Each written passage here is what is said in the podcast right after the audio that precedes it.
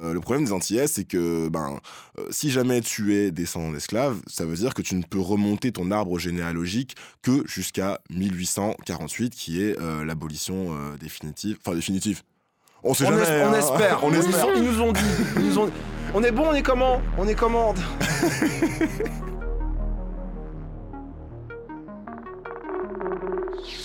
Un petit bruit buccal. Rendez-nous les chips. Subtilement dosé.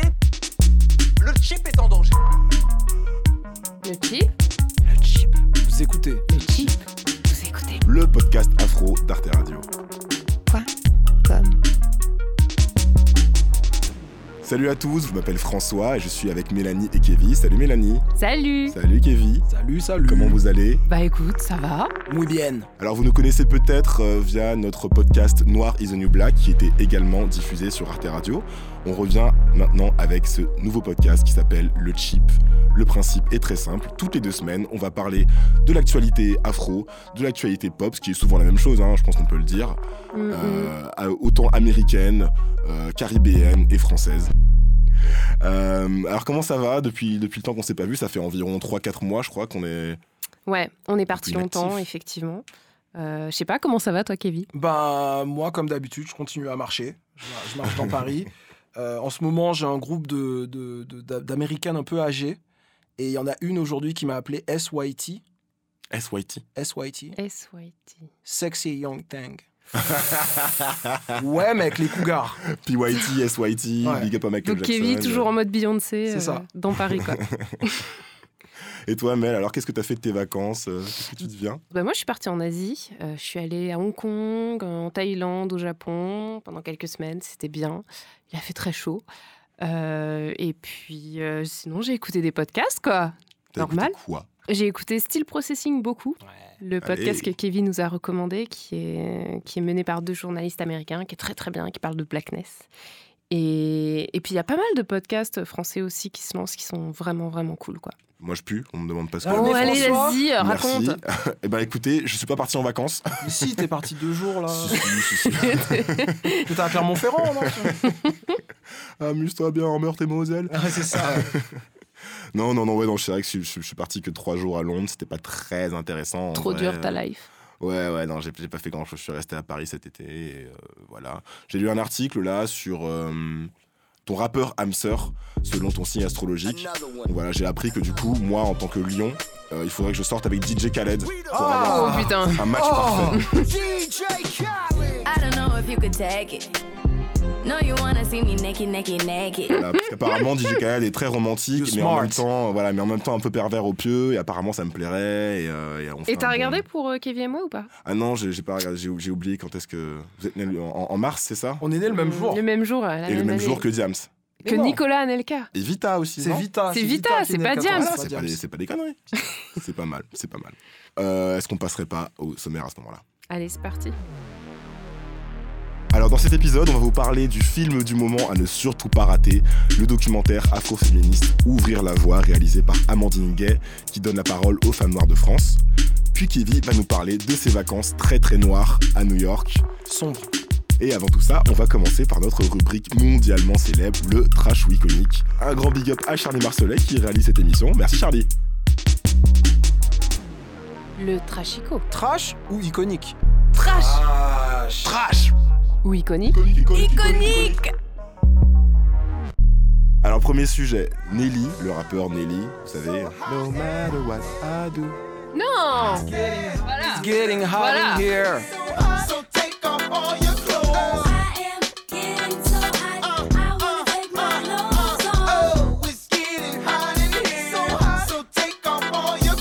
rappeur Nelly accusé de viol par une jeune femme. C'est quelque chose qui est sorti euh, cette semaine ou, en- ou ce week-end. Qu'est-ce que tu en penses, Mel? Trash ou iconique? Oui, on va pas se mentir hein, tout de suite, hein, tout de suite, c'est trash. Il a tout de suite été arrêté et euh, mis en prison. euh, on l'a euh, accusé de, donc de viol au second degré, ça veut dire avec coercition ou drogue. Donc en l'occurrence, c'est une femme qui l'accuse de l'avoir invité dans son bus de tournée et ensuite de l'avoir violé. Euh, il a été re- libéré tout de suite après. Disons qu'il y a une espèce de, rentrée des violeurs, il y a une espèce d'ambiance un peu bizarre, on va dire, en ce moment autour, euh, autour de, ces affaires-là. Cet été, on a eu R. Kelly. On n'en a pas parlé, on n'en a pas eu l'occasion. Mais euh, effectivement, il y avait R. Kelly avec toutes euh, ces, affaires euh, de, gamines euh, qu'il invitait chez lui et, qui apparemment euh, violaient. euh, Enfin, il avait un espèce de, harem autour de lui. Il y a Extentation, bien sûr, qui, euh, qui était au. Il était où? Il était au BET euh, Awards, là, euh, la semaine dernière Ah, la Ouais. semaine dernière, il a encore fait des trucs bizarres? Non, non, il a rien fait de chelou, Ah bon mais c'est juste que là, euh, Extentation est en train de vraiment euh, atteindre les stratosphères du game, alors qu'on sait tous que. Et, et en même temps, il y a eu des détails un peu sordides euh, qui sont sortis justement sur l'affaire de, de, dom- de, de violence conjugale euh, dont il a été euh, accusé envers sa copine, son ex-copine qui était enceinte au moment des faits. Mm. C'est assez louche, je veux dire, c'est assez sordide. Et, euh, oui, ça pose, la, ça pose la question de la valorisation de ce genre de. Bah ouais, puis là euh, en ce dans la moment à Hollywood, noire. il y a aussi Harvey Weinstein. Enfin, c'est, c'est, en fait, c'est compliqué parce que c'est vraiment, on est dans un truc où à la fois il y a un mouvement de femmes qui euh, prennent la parole et disent voilà, il s'est passé ça, il est arrivé ça, en prenant un très gros risque de se faire traiter de menteuse, de se faire euh, poursuivre en justice. euh. et à côté de ça, on a cette espèce de, de protection d'omerta un peu des, des- des- des hommes d'Hollywood, donc on sait pas trop où se positionner. Alors, après, bien sûr, il y a la présomption d'innocence, mais ça n'empêche pas de se poser la question. Je mettrais pas Nelly, par exemple? Mais t'as vu cette vidéo euh, de, de- où il est sur scène et où c'est hyper, hyper malsain, là, le truc avec la gamine euh, à côté de lui. euh, elle est super mal à l'aise, elle veut, elle, veut, elle veut partir. En fait, il la retient et tout. Et il y a, y vraiment un malaise. Alors, Ouais. ça veut pas dire qu'il s'est passé, euh, qu'il qu'il- qu'il a Ah, violé ou pas, tu vois. Mais il y a quand même une espèce de, on va dire, de, de- de pouvoir qui est, qui est exercé par, euh, par les mecs du showbiz et qui arrive à se, plus ou moins se. J'a- j'a- J'allais quand même dire que je Allez, mettrais pas, quoi. je mettrais pas un, un homme euh, blanc, euh, blanc et puissant comme euh, Harvey Weinstein, qui est un producteur, c'est ça, Ouais. de, Patron de, de studio, même, cinéma. C'est un- voilà. producteur euh, de films. Je Non, mettrais pas, producteur. je mettrais pas Weinstein dans le, dans exactement le même sac qu'un mec comme euh, comme Nelly, quoi. Après, c'est toujours aussi les- le- quand même la dynamique de la célébrité, tu vois. Ah oui, en oui, face de sûr, toi, bien t'as un mec qui est célèbre et qui est connu et qui a des fans. J'en défends et... aucun, je m'en fous. et du coup, tu te dis, bah. Enfin voilà, c'était un peu ce, ce- ce truc-là qu'on peut classifier euh, comme euh, étant trash, euh, quoi qu'il arrive, de je toute pense façon. que Kevin et moi sommes d'accord avec ce jugement. Je n'ai rien à ajouter. Sujet suivant. Euh, une association qui appelle en France à changer le nom des différents lycées Colbert. Trash ou iconique? Euh, alors, l'association en question, c'est le CRAN. Euh, Conseil représentatif des associations noires de France. de France. Ni trash ni iconique, c'est que c'est un débat hyper agité. D'un côté, il y a cette idée que euh, une partie de l'œuvre de Colbert, c'est le code noir. Donc le code noir qui va euh, un peu réglementer l'esclavage, mais aussi le légitimer, et donc qui est quelque chose évidemment qui fait partie d'un crime contre l'humanité. Et beaucoup de gens qui disent oui, mais c'est pas une raison pour s'attaquer à Colbert parce que c'est pas seulement, on peut pas juste voir et parler de Colbert à travers la, la problématique de l'esclavage. Et je sais pas si ça vous rappelle des choses qui sont Oui, moi, passées ça me dans les rappelle les semaines ou dans les mois. statuts, euh, Exactement. les statuts ouais. confédérés. Oui, ça nous fait forcément penser à ce qui s'est passé ces derniers temps aux États-Unis, euh, qui a été notamment catalysé par les événements de Charlottesville, euh, dans le sud des États-Unis, qui est très marqué par la ségrégation et par l'esclavage, où de plus en plus de voix euh, s'élèvent pour que l'on fasse tomber les monuments euh, dédiés à des figures euh, de l'Amérique sudiste, qui a défendu le, le maintien de l'esclavage. Des symboles comme le général Lee, comme le drapeau confédéré, bien sûr. Ouais. Euh, Il y a de plus en plus de gens qui sont en train de dire il faut qu'on enlève ces, euh, ces, symboles. symboles, Et ouais. évidemment, il y a une partie de l'Amérique qui dit oui, mais en même temps, c'est nos traditions et la Confédération, c'était pas seulement l'esclavage, ça représentait aussi euh, nos ancêtres qui défendaient leurs terres et qui étaient contre les Yankees, donc les, les Américains du, du- du Nord. Ouais. Et ça a fait beaucoup de. Ça, ça bouge beaucoup, c'est une mémoire Mais qui alors la très question, vivante. la question c'est quand, euh, tu vois, le drapeau confédéré, euh, les Yankees ou euh, l'esclavage en France, à un moment donné, c'est devenu euh, illégal, tu vois. Enfin, les confédérés, ils, ils ont fait sécession et ils ont perdu. Techniquement, ils font partie de l'histoire, mais c'est des, perdants et ils sont, ils sont pas dans l'histoire, on va dire, euh, légale des États-Unis, quoi.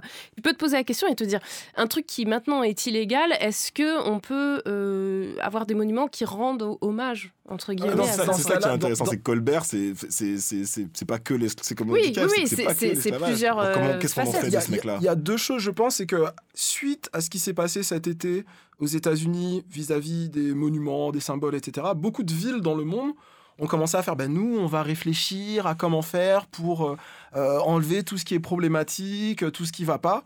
Ok, bah alors euh, les lycées Colbert, on peut en parler. Ah, mais non, en fait, non. Alors, non, non, enfin, c'est pas ce qu'on voulait dire. Euh, Euh, on non. a parlé un peu vite. Et, et- et je, et je comprends en fait là, je vois très bien la panique du, du- du bon républicain qui dit oui mais si on s'attaque à Colbert, peut-être que après ben Ah, moi j'aimerais bien ce qu'on sera continue avec Ferry. Napoléon, tu vois, Jules Non, Ferry.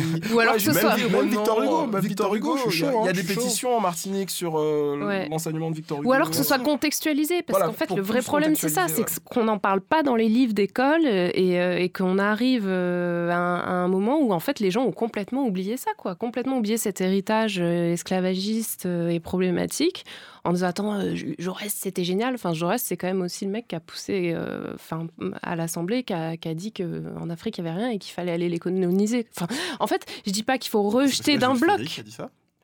Jaurès l'a dit dans les, dans- avant, avant sa mort, mais il est revenu dessus à l'Assemblée. En fait, ils en parlent dans un article du Monde, en fait. En, justement en fait, de- le vrai problème, c'est qu'on- comme on contextualise pas, et ben à partir du moment où les gens pointent du doigt en disant ah oui quand même ça c'était pas cool, tout de suite on, on dit attendez mais vous attaquez à une figure de Ouais. l'histoire française, c'est inadmissible. Et donc euh, oui tout n'est pas noir ou blanc. Mm. Haha. Non, mais- Et dernier sujet du trash iconique, Dove, la marque Dove, donc de cosmétiques, accusée de racisme pour sa dernière pub trash iconique. Hmm. Iconique. Non non trash bien sûr C'est ça, trash. c'est ça- c'est ça qui m'énerve toujours un peu avec le trash iconique, c'est que c'est bon. euh, Non mais on avait que trois trash quoi aujourd'hui, mais on est de mauvaise humeur. Non mais surtout on, est un peu- on est toujours un peu obvious, tu vois. alors bon, euh, trash iconique, bon bah c'est un peu évident. Donc tu veux dire que le viol, le- le- l'esclavage et le racisme, c'est pas bien Ah, le blanc, tu es de retour et te revoilà plus éclatant que jamais. Et c'est pas juste blanc, c'est cristal blanc. On trempe juste une fois et on voit la différence. Ouais non non Dove euh, trash complètement. Résume-nous. Euh, c'est un fail, mais c'est un fail qui ne leur a pas laissé le bénéfice du doute parce que Dove est une marque qui a déjà eu des problèmes de racisme auparavant. Donc, Dove a fait une publicité où euh, les femmes euh, qui appliquent euh, leurs produits corporels enlèvent leur, leur t-shirt, remettent leur t-shirt, enlèvent leur t-shirt. Ils ont, je pense, voulu rendre hommage au clip qui, pour le coup, est iconique de Michael Jackson, Black and or White, euh, où les gens, en fait, changent de visage et de couleur euh, pendant Juste que en la- tournant la tête. Juste en tournant la tête pendant Sauf que ça- la chanson. tête. Mais je pense que l'inspiration était ça, très sincèrement, parce que ce qui a fait beaucoup parler, c'est qu'il y a une femme noire qui enlève son t-shirt, et quand elle enlève son t-shirt, en dessous, c'est une femme blanche. Et donc, c'était beaucoup dans cette idéologie de ah là là, euh, bah, euh, tu vois, une fois que tu t'es nettoyé, ou une fois que tu, euh, tu as fait quelque chose qui te rend propre, tu deviens blanc, quoi. Ouais. Et donc, ça a tourné sur Twitter. Le truc a tout de suite été repris par des stars comme Ava DuVernay ou Gabrielle Union qui, sont, qui ont retweeté en disant que c'était inacceptable et que Dove était.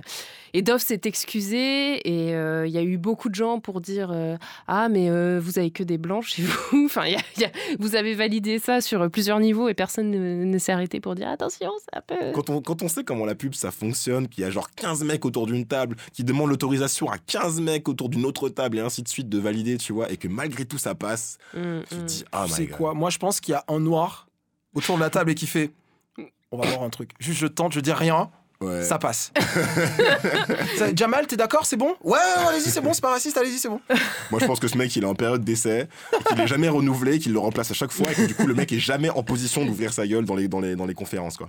Ouais. Et euh, du coup, il y a des gens qui ont, euh, qui ont fait le lien avec euh, d'autres pubs de cosmétiques, Mm, mm. notamment d'autres marques, mais qui en fait appartiennent au même groupe, apparemment. Unilever, ouais. Pareil, oui, voilà, groupe, euh, énorme groupe. euh, Ouais, ouais. Énorme corporation mondiale. Exactement, sans visage, euh, capitaliste et totalement euh, inhumaine. Mm, mm. Et je voulais vous en montrer une que j'ai vue justement et qui a été postée sur Twitter. J'espère que c'est celle de Nivea.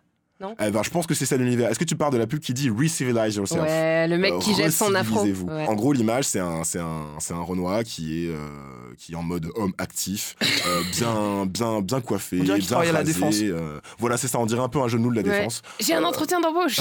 c'est trop ça. Allez, va travailler, Nico. tu vois, très, très propre sur lui.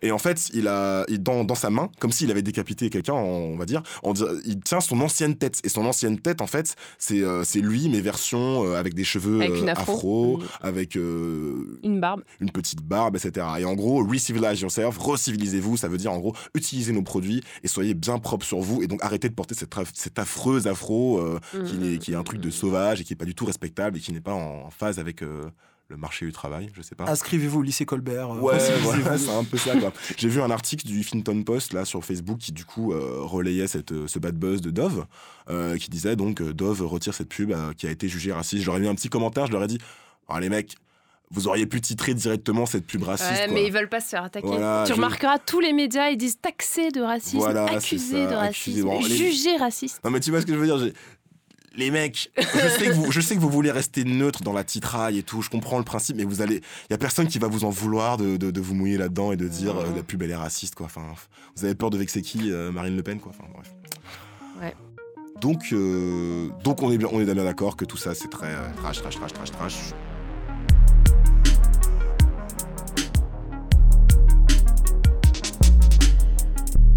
Et justement, à propos de femmes noires, euh, on va parler de notre premier sujet, euh, le film donc Ouvrir la voie d'Amandine Gay, qui sort cette semaine dans les salles en France. Alors, euh, est-ce qu'on peut un peu déjà commencer par euh, présenter euh, Amandine Gay et présenter le, le concept du film? C'est une, une réalisatrice de 33 ans, donc euh, française, noire, euh, qui vit au Canada, il me semble.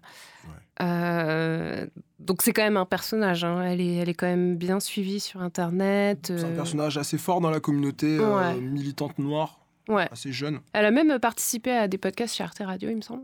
Ouais, bah, je, suis, euh, je suis noir, pas black.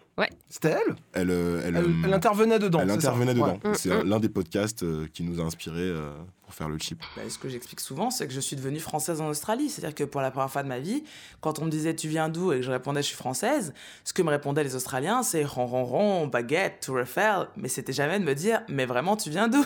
Ouais, et euh, du coup, elle a réalisé donc ce, ce- ce film, mais elle l'a écrit, réalisé, produit, marketé, enfin, elle a tout fait elle-même en gros. Elle Parce n'a pas été que- subventionnée par le C'est CSA. ça, Voilà, en c'est comme gros, ça quand- qu'il faut commencer, C'est ça, ouais. quand elle a monté son projet, elle a essayé d'obtenir des subventions et on lui a dit Ah, mais c'est. Ah, mais c'est bizarre quand même, les femmes noires, mais ça va intéresser qui C'est compliqué. C'est pas très réaliste, quand même. euh, voilà. C'est- Et puis c'est clivant hein, comme sujet. Ouais, c'est c'est pas très. c'est hein, communautaire un peu. Ouais, ouais, hein. c'est communautariste, même, je dirais. Donc voilà, donc elle a, elle a fait du do it yourself et elle a, elle a pris les choses en main, elle a fait ça elle-même quoi. Elle a levé 17 000 euros. 17 quand 000 euros. Voilà. Donc preuve qu'il y a une demande quand même. Donc le film sort, c'est 24 femmes, ça dure euh, deux heures. Euh, elles sont face caméra et elles racontent leur quotidien, euh, le travail, euh, le, le- le racisme, euh, l'amour, la religion. Enfin, les sujets sont assez variés hein, quand Ouais, même. hein. ouais, c'est très, c'est très profond dans le sens où à deux heures d'entretien, caméra fixe, face cam, où c'est juste parler, parler, parler. J'ai trouvé ça super cool parce que du coup, ça laisse vraiment euh, le temps à ces femmes euh, qui sont franchement euh, d'habitude invisibles dans l'espace public. Enfin, Ouais. euh, Ouais. De, de- de s'exprimer en profondeur sur les sujets, j'ai trouvé ça vraiment très bien. Je trouvais que le procédé était un peu similaire à ce qu'on pouvait voir dans Strolling, euh, flâner. J'en ai Euh, entendu parler, ouais. euh, Strolling ou, ou Flâner en français, qui est une série documentaire euh, sortie sur internet, réalisée par la réalisatrice américaine euh, Anglaise. anglaise. Anglaise. Elle est britannique Ouais.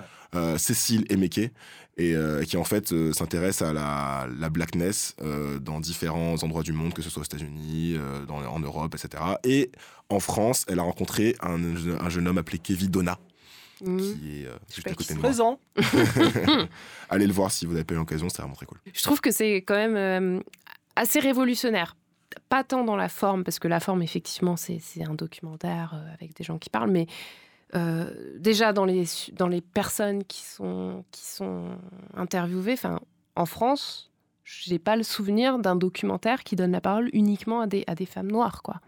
Et je pense que à la fois c'est un film qui va parler parce qu'on dit ah oui c'est clivant ça va parler aux noirs oui ça va parler aux noirs et aux femmes noires particulièrement parce que enfin ça va leur donner euh, une représentation et un miroir qu'on a qu'on n'a pas ailleurs qu'on n'a pas dans les médias euh, classiques qu'on n'a pas dans la presse écrite qu'on n'a pas à la télévision qu'on n'a pas dans les émissions de M6 et compagnie euh, où euh, où c'est toujours euh, quand même assez stéréotypé.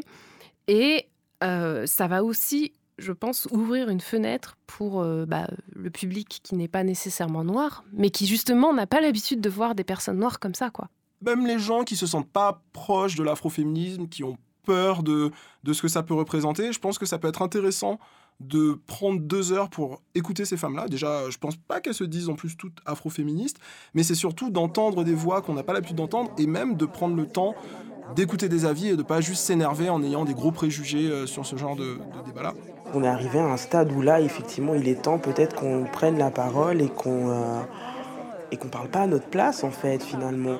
Je pense que c'est un film qui s'adresse, euh, enfin, je- que je conseillerais d'abord euh, aux blancs, parce que en fait, 98% de ce qui est dit dans le film euh, sont des propos en fait qu'un blanc n'entendra jamais euh, dans une conversation classique. C'est que les propos qui, qui sont tenus dans un entre-soi euh, de, de, de- personnes racisées. Et du coup, c'est un film, je trouve, qui ouvre justement euh, cette fenêtre et, euh, et qui donne vraiment euh, une, une sorte de, de, de- de petite porte d'entrée inédite à quelqu'un qui connaît pas ces, ces sujets-là pour euh, s'intéresser à ça. Je vois, je vois presque ce film comme un, comme un, comme un manifeste. Genre, tu veux commencer à, à- à t'intéresser à tout ce qui est euh, citoyenneté, racisme, féminisme, intersectionnalité, euh, tous ces sujets-là, donc qui commencent de plus en plus à, à, à être visibles dans l'espace public.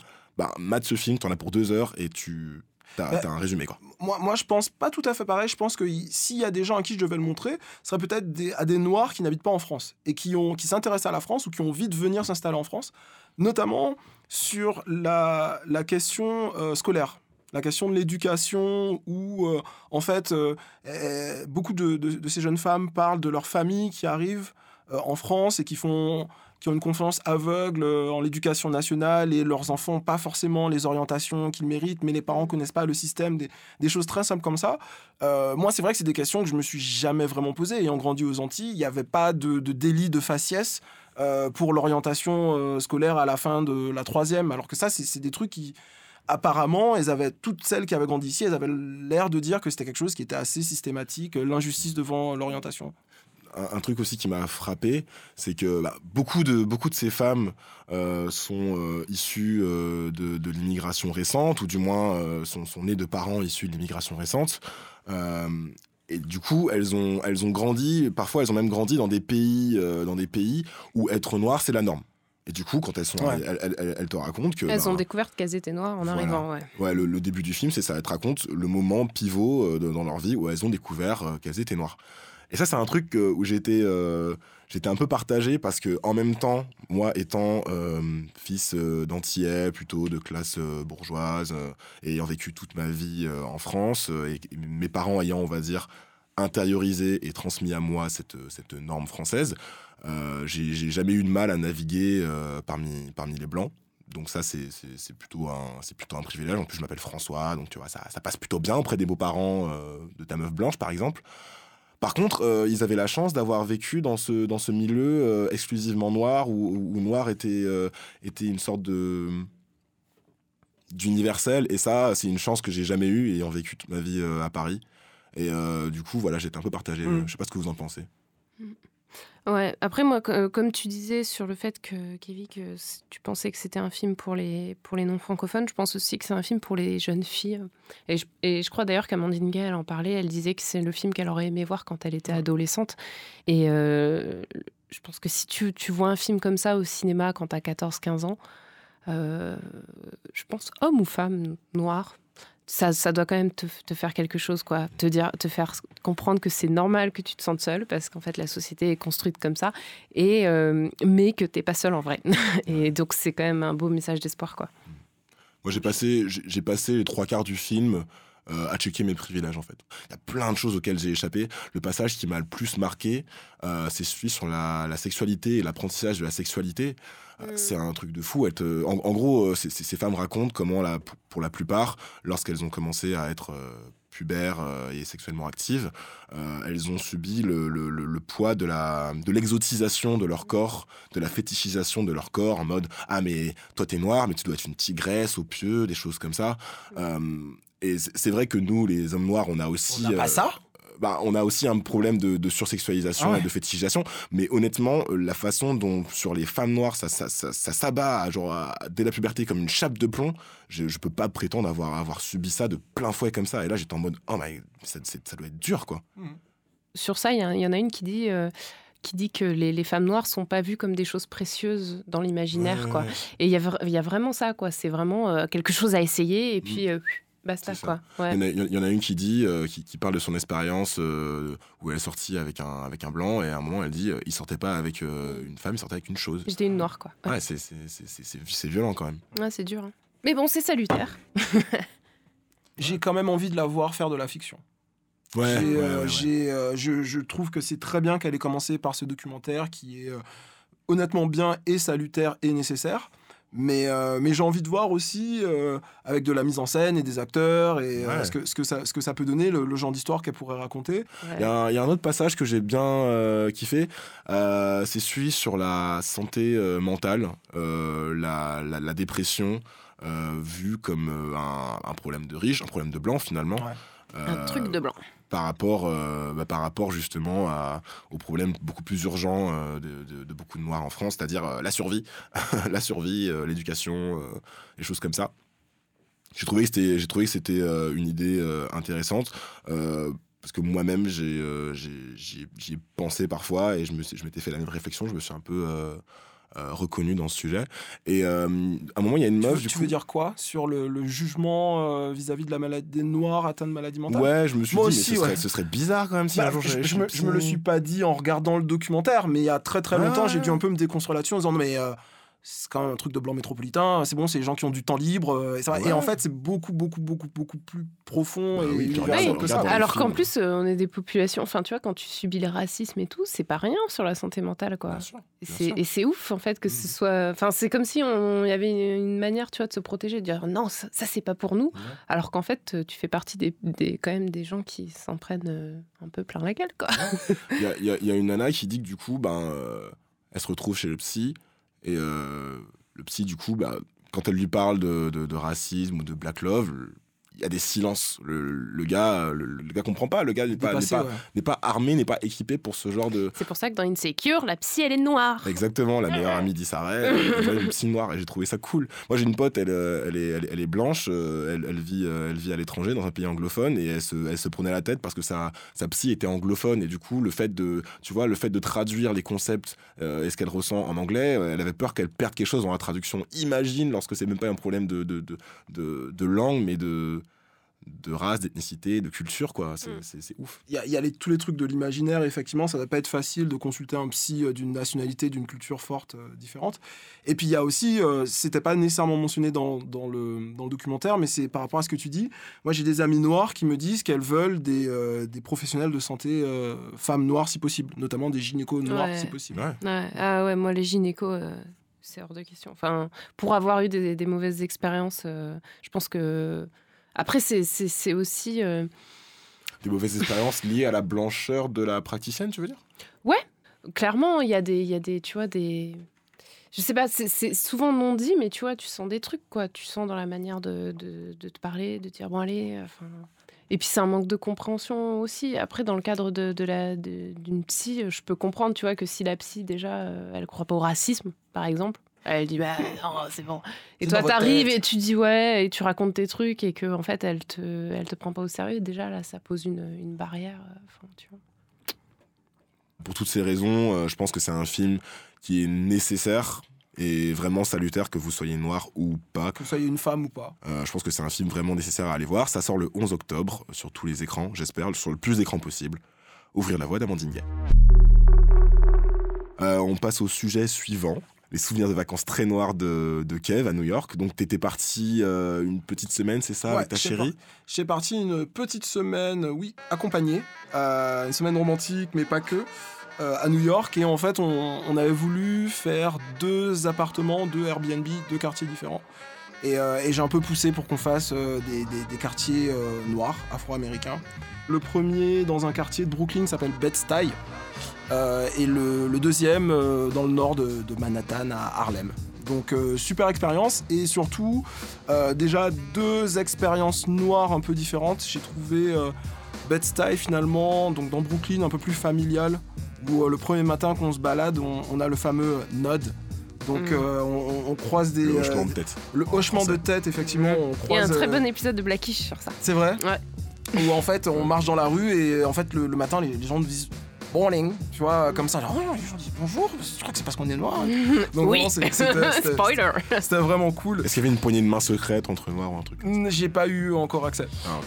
Mais euh, ouais. donc, euh, resitue-nous, c'est un genre de dixième arrondissement parisien. euh, Non, euh, parce que du coup, tu prends quand même, euh, tu quittes l'île, donc euh, c'est comme si tu quittais d'une certaine façon symboliquement Oui, mais Paris intramuros. Brooklyn. C'est un peu euh, Boboland, Oui, Hipsterland. ah oui ben, en fait, on n'était pas très loin de Williamsburg, qui est vraiment le- la capitale hipster euh, euh, de New York, Billisburg. On a, on a bien mangé, on a fait du shopping là-bas, c'est sympa. Mais, euh, mais en fait, vu que c'était pas ma première fois, j'avais aussi un peu. J'étais déjà venu à New York et j'avais fait des trucs un peu plus mainstream. Et donc là, j'avais vraiment envie de, de comparer en fait une expérience noire euh, à Paris à l'expérience noire à, New York. Hmm. Il y a, il y a des similarités, mais on n'est pas du tout, du tout sur, euh, sur les mêmes échelles. Pourquoi? Ben, par exemple, sur la, la vie culturelle, j'ai fait euh, le musée de Brooklyn, qui est euh, un des musées les plus woke que j'ai vu. En fait, Les plus tu woke, rentres. les plus. Woke. Petite traduction. Épris de justice sociale. c'est bon? On est bon C'est bon. Et donc, euh, au, au rez-de-chaussée, euh, exposition sur le lynchage. Donc, Mm. euh, donc, pas forcément quelque chose d'a priori tr- très joyeux, mais c'était passionnant. Euh, le- L'exposition était faite euh, en fait en, enfin soutenue, on va dire par euh, par Google, qui euh, en fait a décidé de justement de s'impliquer un peu dans cette histoire des, des droits civiques et de recenser tous les lieux euh, de lynchage. Et dans le dans, dans l'expo, il y avait des jeunes lycéens noirs qui venaient découvrir leur patrimoine, euh, etc. Donc euh, démarche plutôt intéressante avec euh, expo féministe au troisième étage, euh, truc qui questionne le genre au quatrième. Enfin voilà, un, un truc assez assez engagé. Du lourd, quoi. Ouais, du lourd, plus- plus- plutôt du lourd. Et aussi, j'ai fait à Harlem, donc la deuxième partie du séjour, on a vu euh, une exposition hyper intéressante au Schomburg Center, où il y avait une exposition sur, euh, sur, les, euh, sur les Black Panthers, sur le Black Power. En fait, on rentre. Et, et en fait, là, tu as une guide noire qui fait une visite à des jeunes étudiants blancs américains qui viennent tous un peu s'imprégner de l'histoire de Langston Hughes, de James Baldwin, un truc comme ça. Donc vraiment super bluffant. Et puis le dernier truc que j'ai fait qui m'a qui m'a vraiment marqué d'un point de vue très euh, voilà intello etc. C'est euh, un guide en fait qui fait des visites du New York noir. et en fait il y en a plein qui font ça, mais lui il fait un truc très particulier. Il s'appelle Kama Ware et son, son truc s'appelle le Black Gotham. Et il raconte des euh, Rien à voir avec Batman, je suppose. ben, attends. Il raconte des révoltes d'esclaves au XVIIIe siècle dans Manhattan. Parce qu'en fait, on oublie que New York, ça a été une plaque tournante pendant très très très longtemps du port, commerce. ouais. Voilà, un, un port. euh, malheureusement, en fait, il explique très bien, mais parfait pour les, les échanges, les échanges transatlantiques. Et que euh, New York, plaque tournante euh, de, de- de l'esclavagisme. Donc, il, il va nous raconter euh, de façon hyper détaillée et hyper interactive l'histoire de cette révolte en donnant des cartes à chaque participant avec un prénom. Et à la fin de la visite, il te dit Toi, tu t'appelles César, et César, il a fait tel truc pendant la Révolution, toi, tu t'appelles un tel. Et en fait, tout le monde participe, il fait ça de nuit. Juste avant, il y avait euh, une espèce d'apéro qui s'appelait les euh, Nerdy euh, Thursdays. Où en fait, t'avais plein de noirs, trop beaux, trop stylés, qui viennent et qui parlent de leur art, de leurs initiatives entrepreneuriales, etc. C'est quoi pour toi, du coup, la, la grosse différence euh, entre New York et Paris? Pas au niveau de l'histoire, ou trucs comme ça, Non, bien non, sûr, non. mais euh, au niveau, on va dire, de, bah, de, la, de la vie culturelle, de la, conscience, euh, de la conscience noire aussi, peut-être? Bah, le premier truc que je dirais, c'est que déjà par rapport aux politiques publiques, il n'y a pas la même, euh, on va dire, la même attention portée aux gens de couleur. Par exemple, euh, là à Paris, on est là, ouais, en fait, on va retirer l'enseigne aux nègres joyeux. Ah oui, le, le- tu On en est là.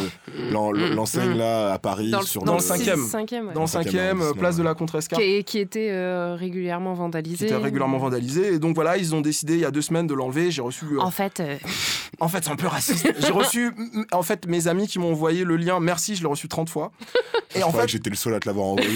je me croyais trop BG, là aux États-Unis, enfin à New York, là où ils en sont, c'est que euh, ils ont des panneaux de 2 mètres euh, qui racontent l'histoire de cette révolte d'esclaves euh, dans Manhattan.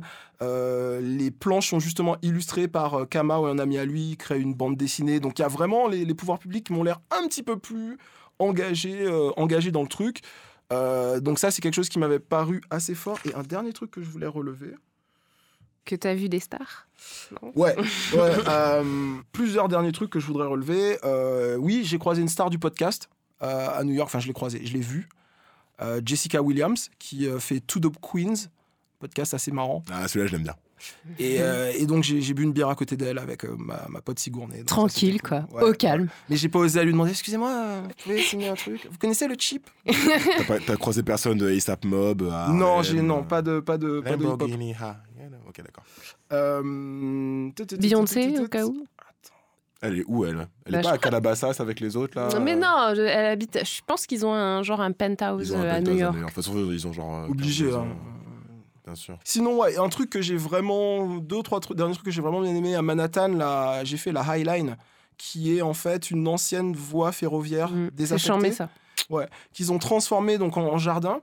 Et en fait, avant d'y aller, j'avais regardé un documentaire qui s'appelle Class Divide sur euh, la gentrification dans le quartier de Chelsea, donc là où se trouve la High Line, à travers une école qui a ouvert juste à côté de la High Line. Et c'est genre, une des écoles les plus chères des États-Unis, la euh, Avenue euh, School of the World, un truc comme ça, qui est une école à 40-50 000 dollars l'année, en face d'une euh, barre de HLM où les- les enfants qui grandissent là-bas ont quasiment aucune chance de- d'entrer dans cette école-là. C'est super intéressant ça, Ouais. la, la ségrégation spatiale. Ouais. Tu sais, bah, déjà on, on a eu un petit peu le même truc euh, avec la brasserie Barbès dans le quartier de Barbès Ouais. à Paris, Euh, mais je pensais notamment aussi à cette étude qui avait été faite sur des photos satellites de la ville de Chicago, euh, qui te montrait euh, l'évolution de la ville de Chicago du je sais plus moi du 19e siècle à nos jours, et, et c'est dingue parce que tu vois à quel point euh, le, la, la délimitation entre les quartiers, euh, les quartiers noirs, les Ouais. quartiers pauvres, les quartiers populaires et les quartiers plus aisés, les quartiers blancs, est très très très clairement euh, délimitée Par photo satellite déjà? Par photo satellite. Tu vois ça en fait, limite, enfin, c'est ça a été limite inscrit dans les plans. Alors ensuite, je suis pas spécialiste, mais je me rappelle avoir vu une sorte de ligne euh, de, de lampadaire, je crois, qui était très clairement délimitée. Et en gros, ils ont dit voilà, vous vous allez là. Nous, on va là. C'est pas officiel, c'est pas l'apartheid, mais ça l'est quand même. J'ai entendu parler d'un concept hyper intéressant aujourd'hui. Euh, vous connaissez le rideau de fer? Ouais, bien sûr. Il y a le rideau de tofu. qui est la même version, mais en version gentrification, en fait, le, tous les trucs. euh, Ah, là où tu manges bio, quoi. Tu manges bio, Le etc. rideau de gluten. C'est euh, c'est plutôt le côté gentrifié. euh, voilà. Et un truc aussi qui, qui m'a beaucoup plu, puis ensuite qui m'a fait beaucoup de peine. Euh, au Brooklyn Museum, j'ai vu un tableau d'un mec qui s'appelle Henry Osawa Tanner, qui est euh, un grand peintre noir américain de la fin du 19e siècle, début du 20e siècle, qui a vécu en France, etc. Il était à l'exposition Colorline. Donc je rentre dans, dans le Brooklyn Museum et bam, je vois euh, un arc de triomphe peint par Henry Osawa Tanner. Et je fais quelques recherches et je me rends compte que ces, ces tableaux les plus célèbres, ils sont détenus par un Afro-Américain très connu. Est-ce que vous savez qui c'est? Barack Obama? Donald Glover. Non, Swiss Beats. non, Jay-Z. non. Bill Cosby. Oh non Oh, God. C'était la fin de mon sujet. Euh, Bill Cosby. la bouche, voilà. Mic Peace drop. out. Donc bon, voilà, euh, New York, c'est bien, je recommande, allez-y. Très bien, je ne connaissais pas du tout cette destination et maintenant j'ai très envie d'y aller. Merci Kevin. Ok, alors maintenant on va passer peut-être aux recommandations. Les recommandations. Les recommandations. Euh, alors, euh, Kev, qu'est-ce que tu as lu? Qu'est-ce que tu as vu? Qu'est-ce Bah, que tu as écouté? Ah mais Kevin, euh, cet été, t'as été studieux quoi. Ouais. T'as même pas besoin d'acheter le passeport là, tu sais le truc. Ouais, c'est vrai, je me suis fait mes propres cahiers de vacances. Ouais, c'est très bien. Non, ben, ah, ben, j'avais un peu préparé mon, mon voyage aux, États-Unis.